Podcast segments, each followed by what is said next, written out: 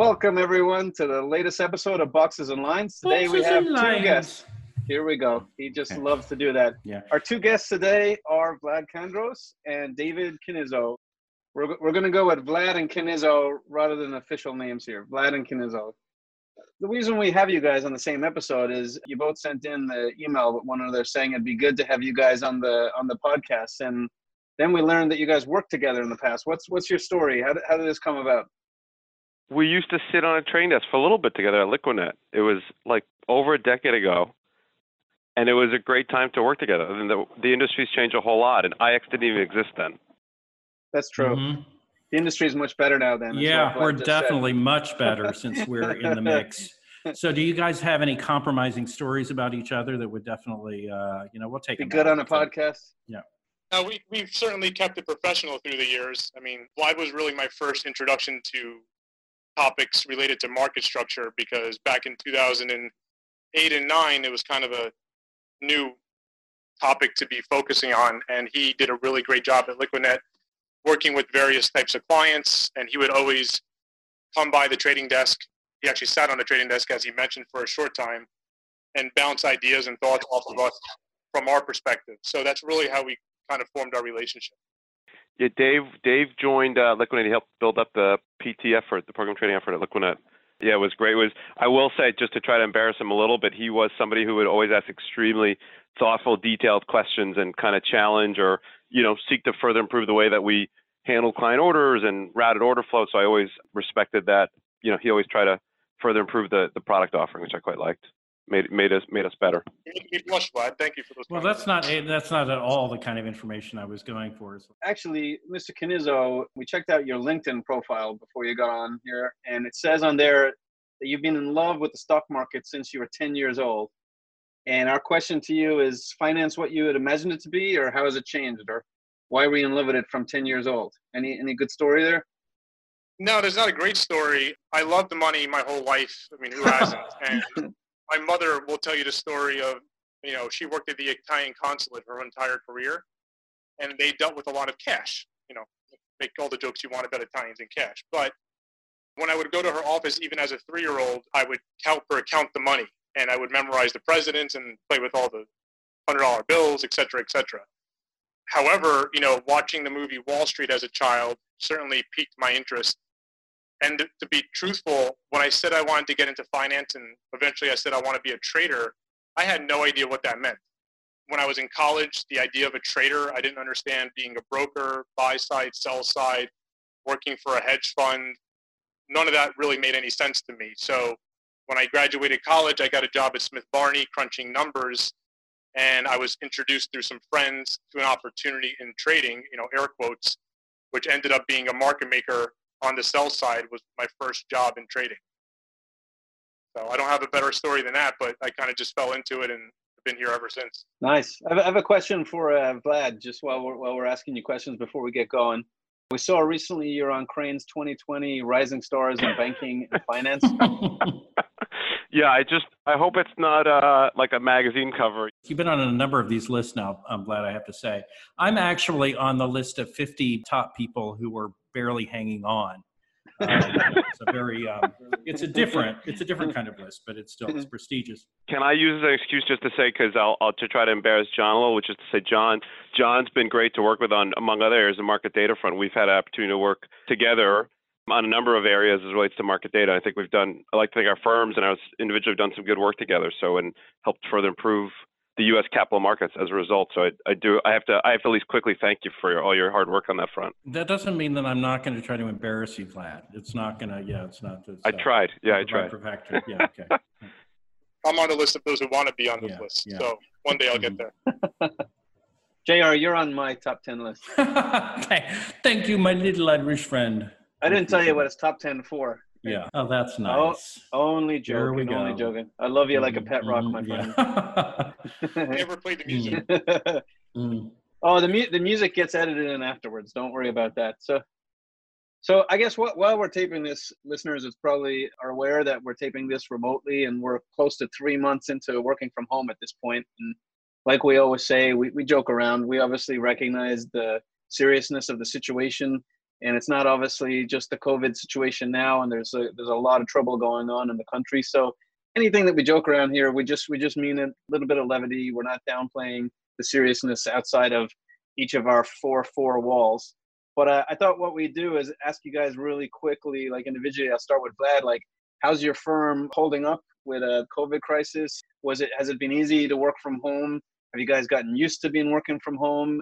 Just a quick view, you think, on what the new normal will be when we come back and how we come back. Same question for you, Mr. Canizzo. So fortunately, nearly everybody's been home for some time, and things have worked quite smoothly.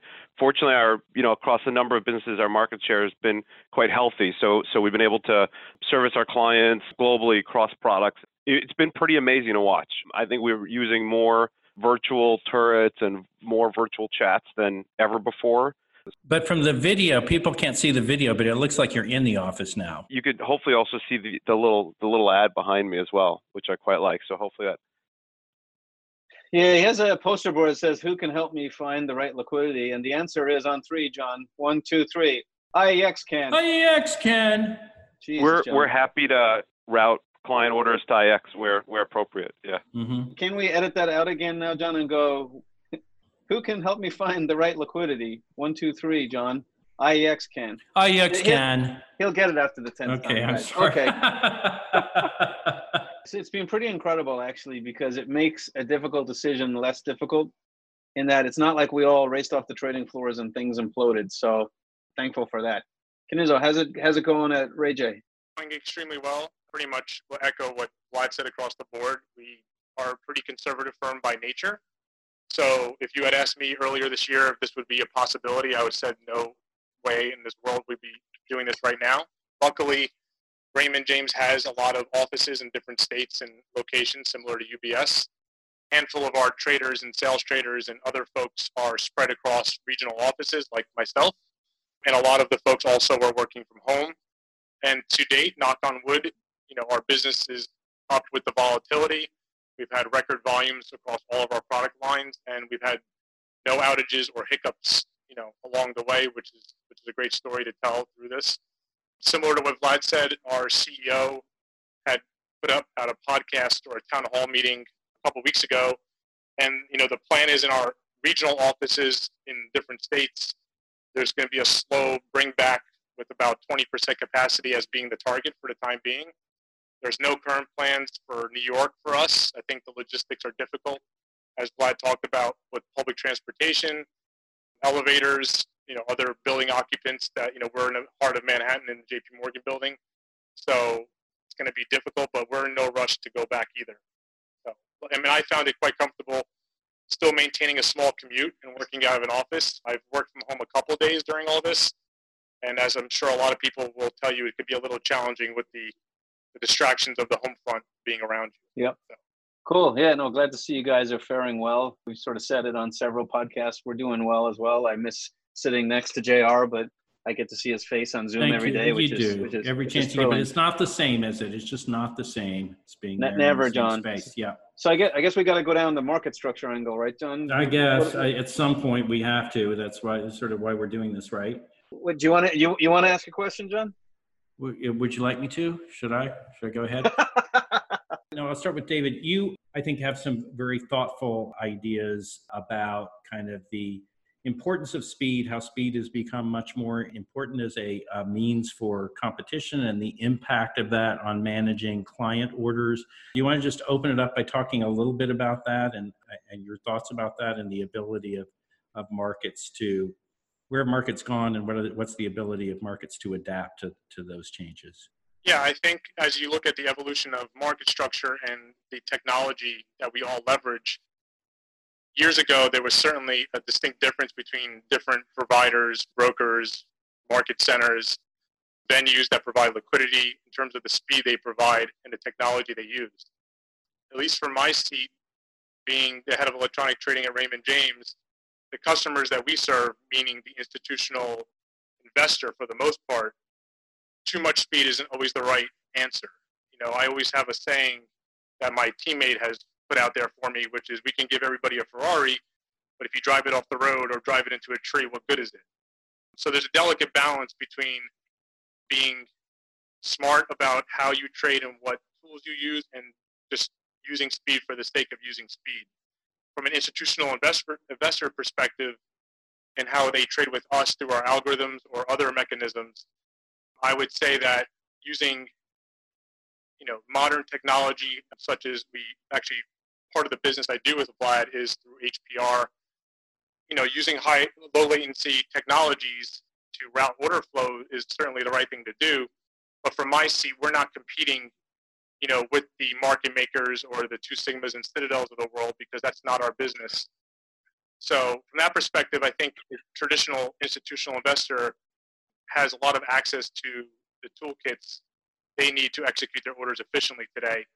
And it's also why we felt the need to comment on D-Limit because, as you know, we are a big fan of DPEG, and we thought D-Limit was an interesting balance when it comes to the lit quote, as you do as well, I know.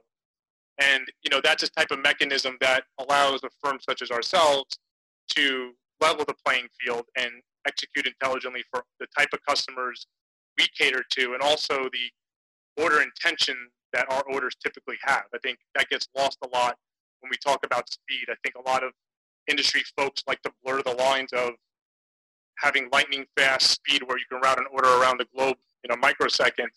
That only pertains to a certain segment of the market and is not applicable to everybody on the institutional side of the world, in my mind.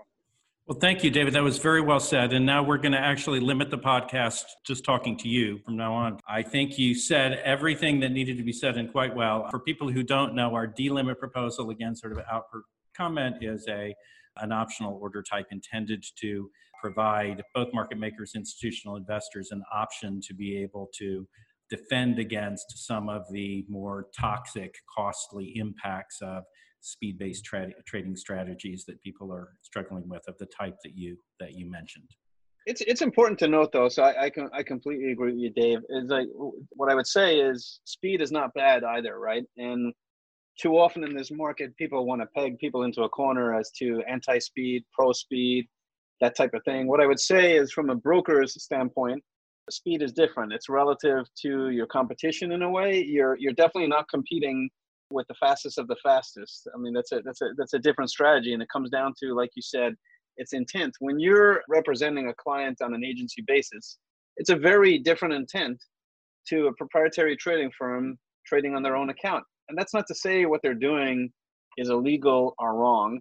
And things like D-limit and things like solutions, I'm sure both of you try to provide in, you know, Vlad your pool or your algos and Kinizo your algos is is around protecting the intent of your clients.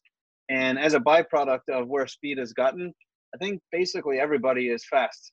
And then speed comes down to the relativeness speed. And that's when you start to see these wars about microwave towers and single digit nanoseconds and like HPR that you brought up is uh, that's Hyannis Port Research, right? So it's that low latency pre-trade risk. Like it's amazing. I was talking to someone recently and they were telling me that that software does the risk checks in something like 400 nanoseconds, which those of you listening again, you always, uh, God bless you if you're not in the industry, that's 400 billionths of a second. That, that's the level that this thing is being measured at. So speed's important, speed's relative, but it's all important to, you know, it's speed's the beauty's in the eye of the beholder. So it's, it's an interesting topic because I think too many times people will torch speed as speed being bad. It can be both good and bad, basically. Yeah, and if HPR was on, they'd probably jump in and say it's actually a little quicker. But but yeah, I mean, look, I mean, we uh, we we've got diverse clients, and so and that's Dave. That's really nice of you to say it, and and we appreciate the opportunity to try to to earn that that business. You know, it's interesting when we think of the ecosystem. It's like you've got kind of the different types of flow, and and I know you know both Dave and I have talked about like retail flow, for example, and you know the quest for institutional clients to access that type of order flow among others, and how you know we can leverage things like UBS ATS to segment order flow. It's to your point, you need to manufacture differently on exchange and, and ATS for, for different reasons. But yeah, it is it is interesting for us to think about. And, and obviously as part of that, the toolkit, it could be the ATS, it could be HPR, it could be DPEG, which we use we use heavily among other um, order types. So so there's certainly different use cases. And yeah, when we've got diverse clients, we get to interact with and better understand that that broader ecosystem, which I think makes us makes us better uh, overall. Well, we'll certainly uh, look forward to a substantial increase in your volume of DPEG order flow after this. After this you guys will never we'll- never join yeah. this podcast again. Yeah, no, you didn't, no, you didn't no. know. Yeah. they didn't see the small print, John. They didn't see the small print. yeah, no, exactly. No, but I am interested in getting both of your takes, given those issues, um, David, that you just outlined. The recent trading environment, increased volatility, and the impact on institutional trading costs, and just kind of like navigating navigating all the stuff that you have to navigate anyway, but particularly in, in an environment where prices are whipsawing back and forth so quickly. If you could offer any perspectives on kind of what it's been like to deal with that. Yeah, I, I, I don't think clients can truly appreciate what we experienced over the past couple months. And I think it's been a bit of an educational process with them, walking through some of the numbers and data that we provide to them. As you've probably seen from every broker that's published any type of data over the past couple of months, and we all experienced the same observation of seeing spreads balloon by three, four, five x. And when taking into account the NBBO liquidity and the depth of book, you know, if you normalize those spreads, it, it, it's even wider. And we certainly saw an increase in, you know, decrease, I should say, in performance. Trading costs did go up, but it's all relative to how stocks were behaving. And luckily, our performance remained somewhat consistent relative to those observed differences in the market. Things are starting to normalize a little bit, but we're still not back to pre-crisis norms. I don't think clients again appreciated what occurred because you know when you're used to seeing VWAP slippage at a certain number or you're able to execute your orders at a certain time frame and now all of a sudden you can't people didn't quite understand what was going on with the market they were just trying to trade stock but now that things have calmed down a little bit they're more open to having those discussions and education regarding it Yeah, it's interesting. Like client workflow definitely shifted. You know, I mean, I would, you know, Dave's comments of trading costs going up several orders of magnitude are, are totally fair. We had seen that in the data, and you know, just for example, we've got this. For years, we would put out this this quarterly global cost index report that a number of our clients appreciated, and we went from putting it out on a quarterly basis to at one point, I believe we were putting it out daily because we had so many clients saying, "What's the cost of trading? What are the impact models?" And there was the amount of the, uh, maybe a positive that for a lot of the, the traders, I think they were being pulled into risk management discussions and discussions around order sizing more than ever as maybe a positive to just the increasing value uh, that uh, a trader can provide, particularly in, in such a market as a as a potential positive to all this.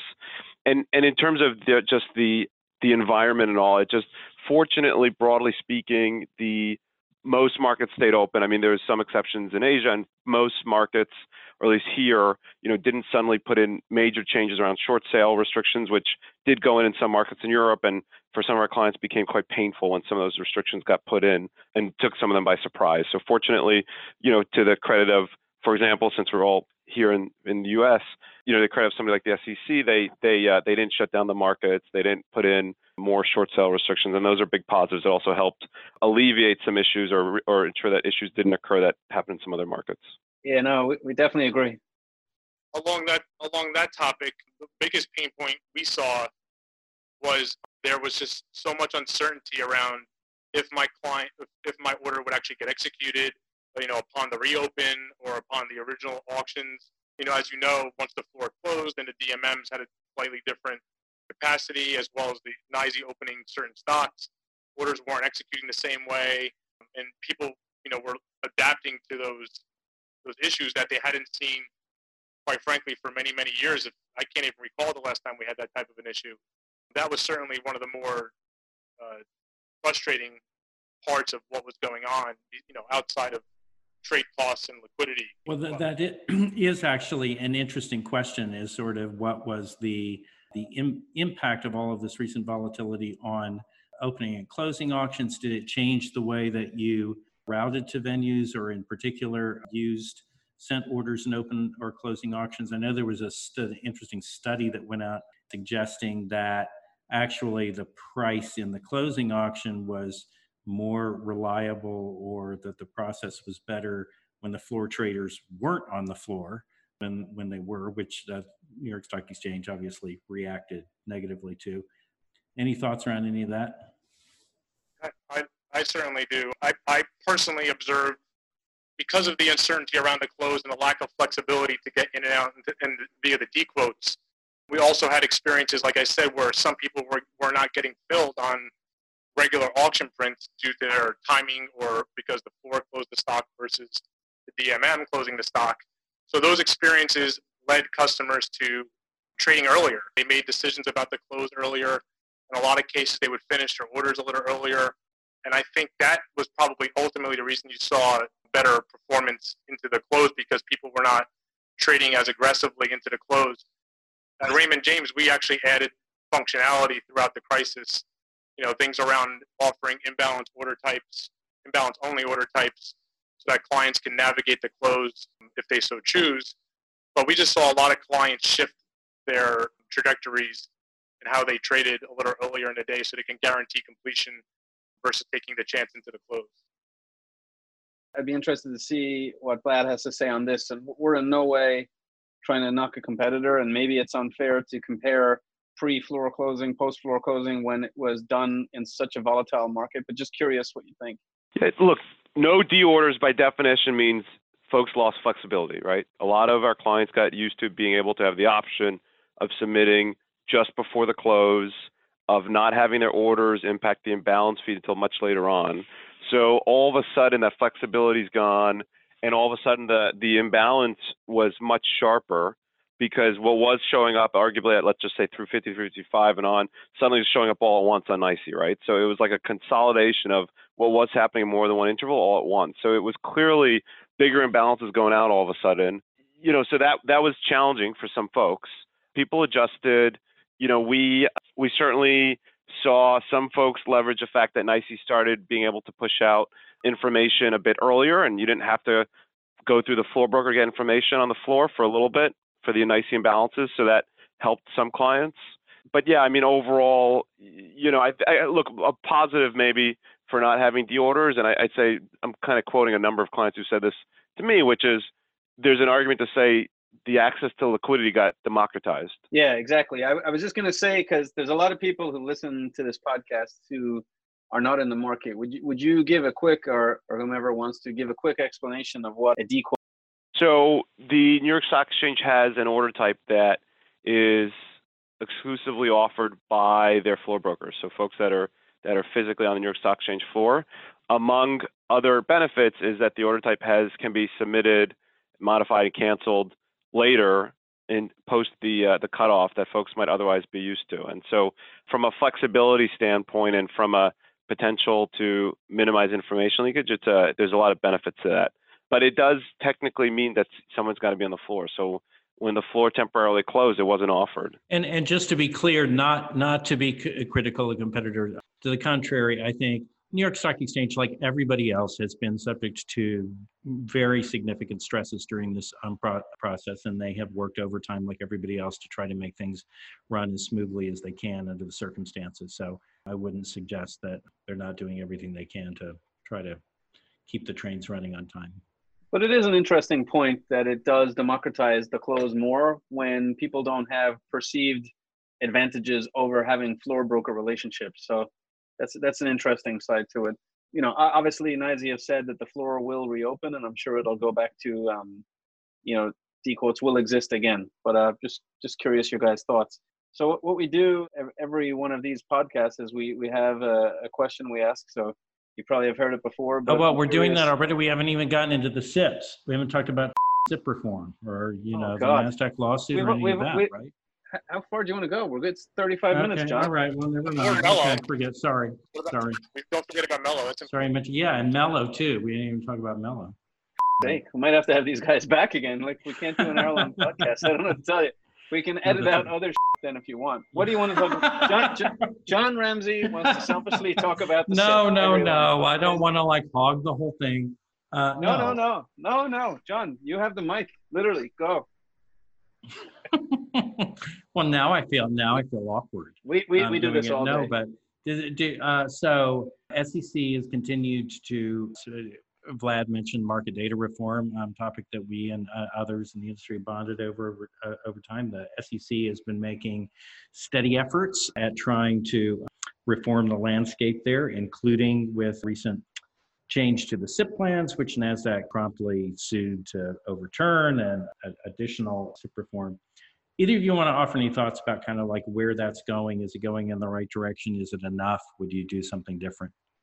Before you do, I just wanted to say that was a phenomenal question, John Ramsey. Well done. Thank you. Thank you, Ronan. Have you guys done this before? No. No, no. Once or twice. there we go. yeah. Sorry. Well, look, we um, I think we we've been feeling that there's uh, a need for more positive change for some time in the market data front. That's why you know we spend a lot of time working with with you folks on the market data front. We spend a lot of time with organizations like SIFMA. It's why partly why at least we helped create MEMX, one of the founding firms, among other things. And by the way, we're you know we're talking about U.S. equities right now, but we're a lot of the challenges are not unique to U.S. equities. They're actually they go on in options, they go on in Europe, they go on in parts of Asia. It's you know so there's so I guess there's a lot of things that hopefully we can get right for U.S. equities and apply elsewhere. And I'd say internally we're spending more time than ever collaborating on a lot of these areas. You know, fortunately, there's a really it feels like there's a good momentum in terms of greater transparency, greater governance, greater industry participation. So those feel a lot of these things feel like they are going in the right direction. It, you know, of course, it never feels like it's going fast enough, and so it's on you know all of us to keep pushing. But I'm, you know, fortunately, we could see comment letters from some of our clients and makes us gives us good indication that we're we're clearly well aligned with our clients. Which you know, at the end of the day, we're all we're in the client business, and so being able to push for positive change and innovation through a couple of our areas and, and being aligned with our clients does give us good vindication that we're going the right path. Makes sense.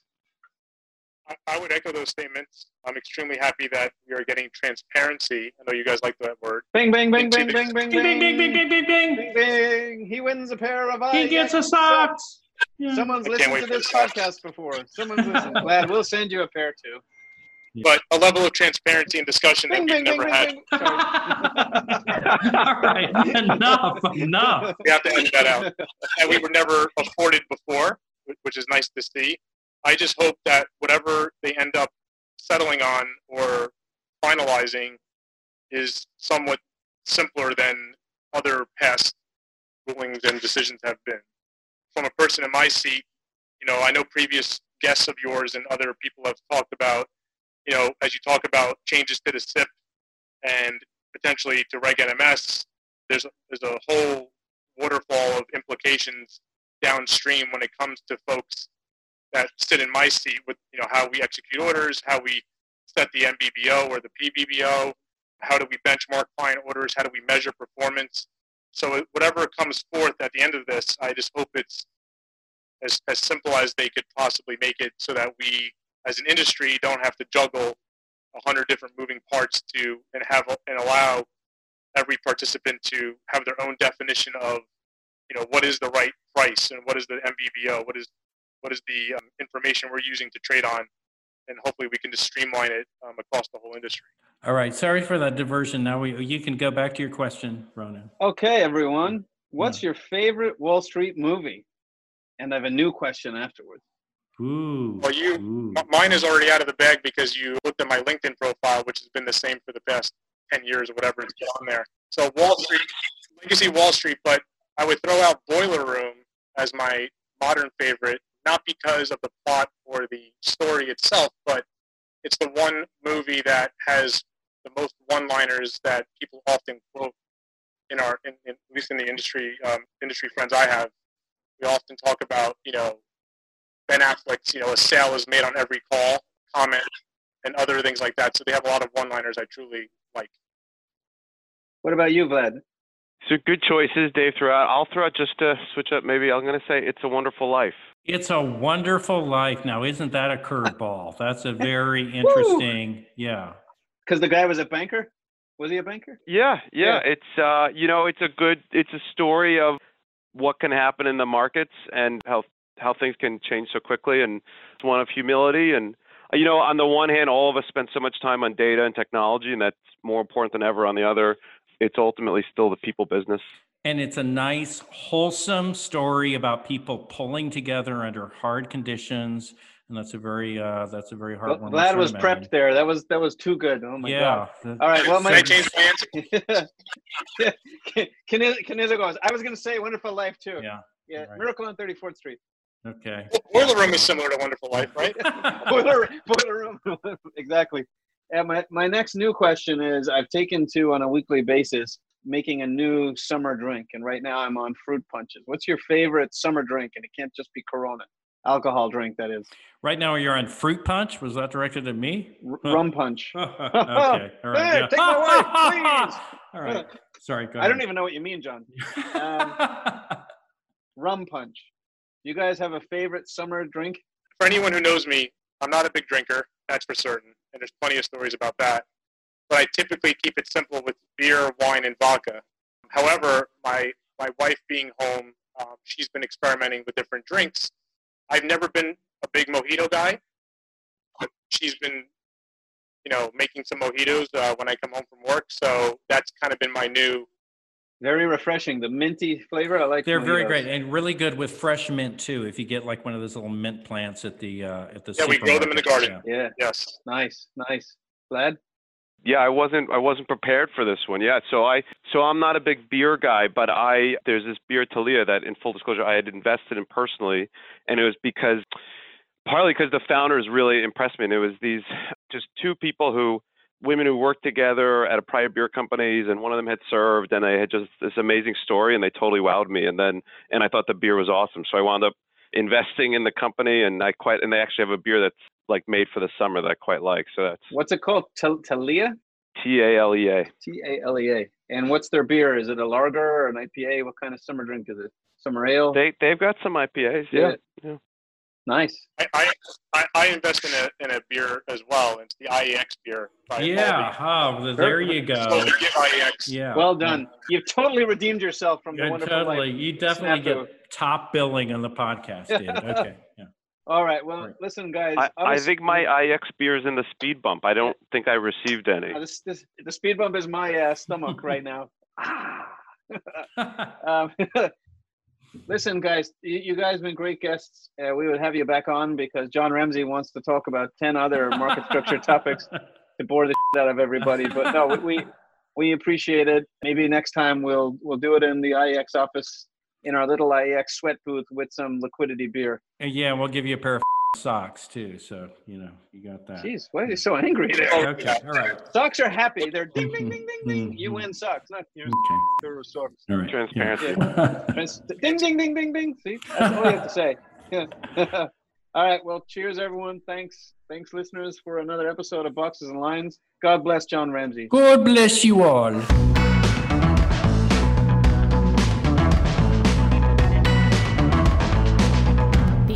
Information and opinions expressed in this podcast are provided for informational and educational purposes only, and IEX Group Inc. and its affiliates do not make any representations or warranties as to the accuracy or completeness of the information contained in this podcast.